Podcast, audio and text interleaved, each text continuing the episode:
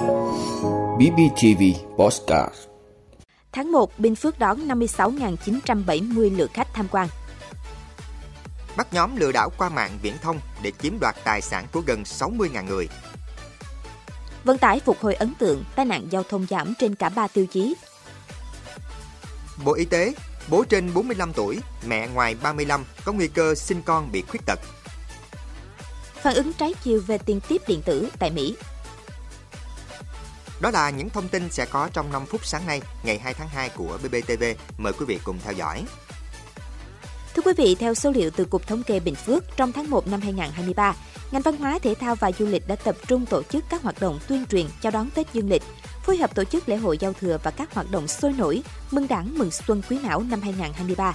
Cụ thể, toàn ngành tổ chức các hoạt động thông tin tuyên truyền văn hóa văn nghệ, thể dục thể thao phục vụ nhiệm vụ chính trị tại địa phương, tuyên truyền các hoạt động mừng đảng mừng xuân quý mão năm 2023 về phòng chống tội phạm tệ nạn xã hội và xây dựng phong trào toàn dân bảo vệ an ninh tổ quốc, tập trung tuyên truyền các biện pháp phòng chống dịch COVID-19. Trong tháng, tổng lượt khách tham quan và tương tác 48.686 lượt, trong đó tham quan tại Bảo tàng tỉnh 630 lượt, tại các di tích 4.282 lượt, tương tác qua nền tảng công nghệ số 43.774 lượt. Đoàn ca múa nhạc dân tộc tỉnh biểu diễn chương trình nghệ thuật phục vụ các ngày lễ, sự kiện, được 17 buổi, thu hút gần 6.100 lượt khán giả tham gia. Hoạt động thể dục thể thao trong tháng 1 diễn ra khá sôi nổi.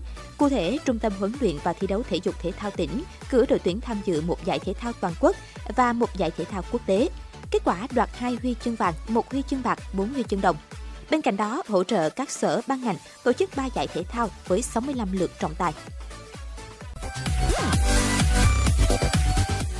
Thưa quý vị, Bộ Công an vừa thông tin Công an thành phố Ninh Bình vừa triệt phá bắt giữ ổ nhóm lừa đảo chiếm đoạt tài sản qua mạng viễn thông với gần 59.300 bị hại. Trước đó, sau một thời gian xác minh điều tra, Công an thành phố Ninh Bình đã tiến hành kiểm tra cửa hàng kinh doanh quần áo tại số nhà 83 đường Nguyễn Văn Cừ, phố Vạn Xuân 1, phường Thanh Bình, thành phố Ninh Bình. Thời điểm kiểm tra, lực lượng công an đã phát hiện Dương Văn Cao sinh năm 1997 và vợ là Hoàng Thị Mỹ Hằng sinh năm 1997, trú tại thành phố Ninh Bình, là chủ cửa hàng quần áo cùng một số người khác đang có hoạt động lừa đảo chiếm đoạt tài sản qua mạng viễn thông. Lực lượng công an thu giữ 10 bộ máy tính, 11 điện thoại di động, nhiều gói bưu phẩm đựng SIM điện thoại, hơn 1.000 thẻ SIM điện thoại và SIM data 128, cùng nhiều vật dụng là thẻ bùa, giấy chứng nhận công đức, vật phẩm phong thủy, tạm giữ 8 đối tượng để điều tra về hành vi lừa đảo chiếm đoạt tài sản. Tại cơ quan công an, bước đầu các đối tượng khai nhận với thủ đoạn mua data, danh sách thông tin khách hàng và phôi SIM không còn giá trị sử dụng. Các đối tượng đã giả danh nhân viên nhà mạng, gọi điện thoại tư vấn lừa bán các SIM không còn sử dụng hoặc giả cô đồng chào bán các vật phẩm phong thủy cho người nhẹ dạ cả tin với giá cao hòng chiếm đoạt tài sản. Bước đầu, cơ quan chức năng xác định từ năm 2019 đến nay, nhóm này đã thực hiện hành vi lừa đảo với gần 59.300 bị hại ở 40 tỉnh thành trên cả nước, chiếm đoạt số tiền gần 14 tỷ đồng. Hiện cơ quan cảnh sát điều tra công an thành phố Ninh Bình đang tiếp tục mở rộng điều tra và xử lý vụ án theo quy định của pháp luật.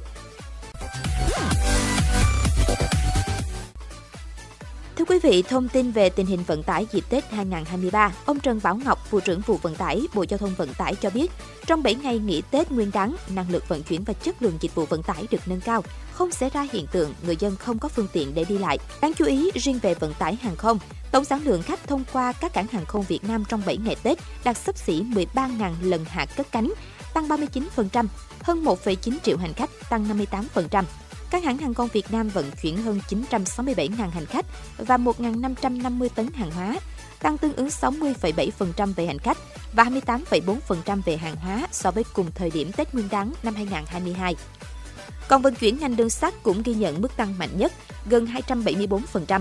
Tiếp đến là hàng không tăng hơn 140%, đường biển tăng hơn 58%, đường thủy tăng 37% và đường bộ tăng hơn 33% so với cùng kỳ năm 2022. Về tai nạn giao thông đã giảm sâu về cả ba tiêu chí. Cụ thể, trong tháng 1 năm 2023, toàn quốc xảy ra 797 vụ tai nạn giao thông làm chết 508 người và làm bị thương 505 người. So với tháng cùng kỳ giảm 17,75%, giảm 62 người chết, giảm 84 người bị thương.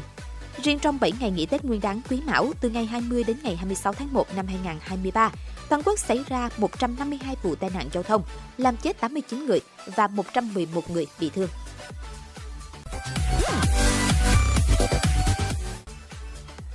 Thưa quý vị, theo hướng dẫn mới vừa được Bộ Y tế ban hành, tuổi của mẹ trên 35 và bố trên 45 khi sinh con được xem là một trong những nguyên nhân có thể gây khuyết tật ở trẻ. Tại Việt Nam, Bộ Y tế dẫn số liệu báo cáo của Tổng cục Thống kê về điều tra quốc gia người khuyết tật, ước tính khoảng 1,2 triệu trẻ em gặp phải tình trạng này trong độ tuổi từ 0 đến 17, chiếm 3,1% trẻ trong độ tuổi này. Khoảng từ 55 đến 65% trẻ bị khuyết tật là do bẩm sinh, trong khi tỷ lệ do bệnh tật chiếm từ 23,5 đến 29,1%. Loại khuyết tật phổ biến nhất ở trẻ em trong điều tra tại cộng đồng là vận động chiếm 22,4% và nói chiếm 21,4%. Về nguyên nhân gây khuyết tật ở trẻ, Bộ Y tế chia thành 3 nhóm: trước sinh, trong sinh và sau sinh. Trong đó nhóm nguyên nhân trước sinh gồm bệnh của mẹ khi mang thai, virus, bệnh giáp trạng, ngộ độc thai, tiểu đường, chấn thương. Tuổi của mẹ trên 35 và bố trên 45 khi sinh con cũng được liệt kê. Thưa quý vị, tiền qua hay tiền tiếp là một khoản gửi thêm mà khách hàng dành cho nhân viên phục vụ mình trong nhà hàng khách sạn. Nó không nằm trong hóa đơn thanh toán. Tại Mỹ, việc thưởng tiền cho nhân viên phục vụ đã trở thành nét văn hóa phổ biến. Tuy nhiên, nhiều chuyên gia và người tiêu dùng cho rằng thời gian gần đây, văn hóa gửi tiền tiếp tại Mỹ đã vượt tầm kiểm soát.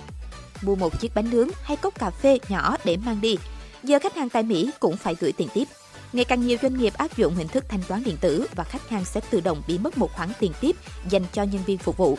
Việc áp dụng hình thức gửi tiền tiếp như thế đã tạo ra phản ứng trái chiều với người tiêu dùng.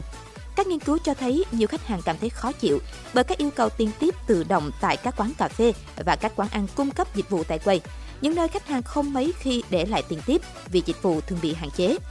Nhiều người cũng cho rằng cách làm như vậy vô hình chung đang tạo ra áp lực cho khách hàng trong bối cảnh lạm phát vẫn ở mức cao 6,5% trong tháng 12. Theo số liệu của Square, một trong những công ty lớn nhất vận hành phương thức thanh toán kỹ thuật số, tiền tiếp tại các nhà hàng đã tăng 25,3% trong quý 3 năm 2022. Trong khi số tiền tiếp tại các cửa hàng ăn nhanh hoặc phục vụ tại quầy tăng 16,7% so với cùng thời điểm năm 2021. Các phương thức thanh toán kỹ thuật số đã xuất hiện được nhiều năm qua và các chuyên gia cho rằng đại dịch Covid-19 đã đẩy nhanh hơn xu hướng số hóa tiền tiếp.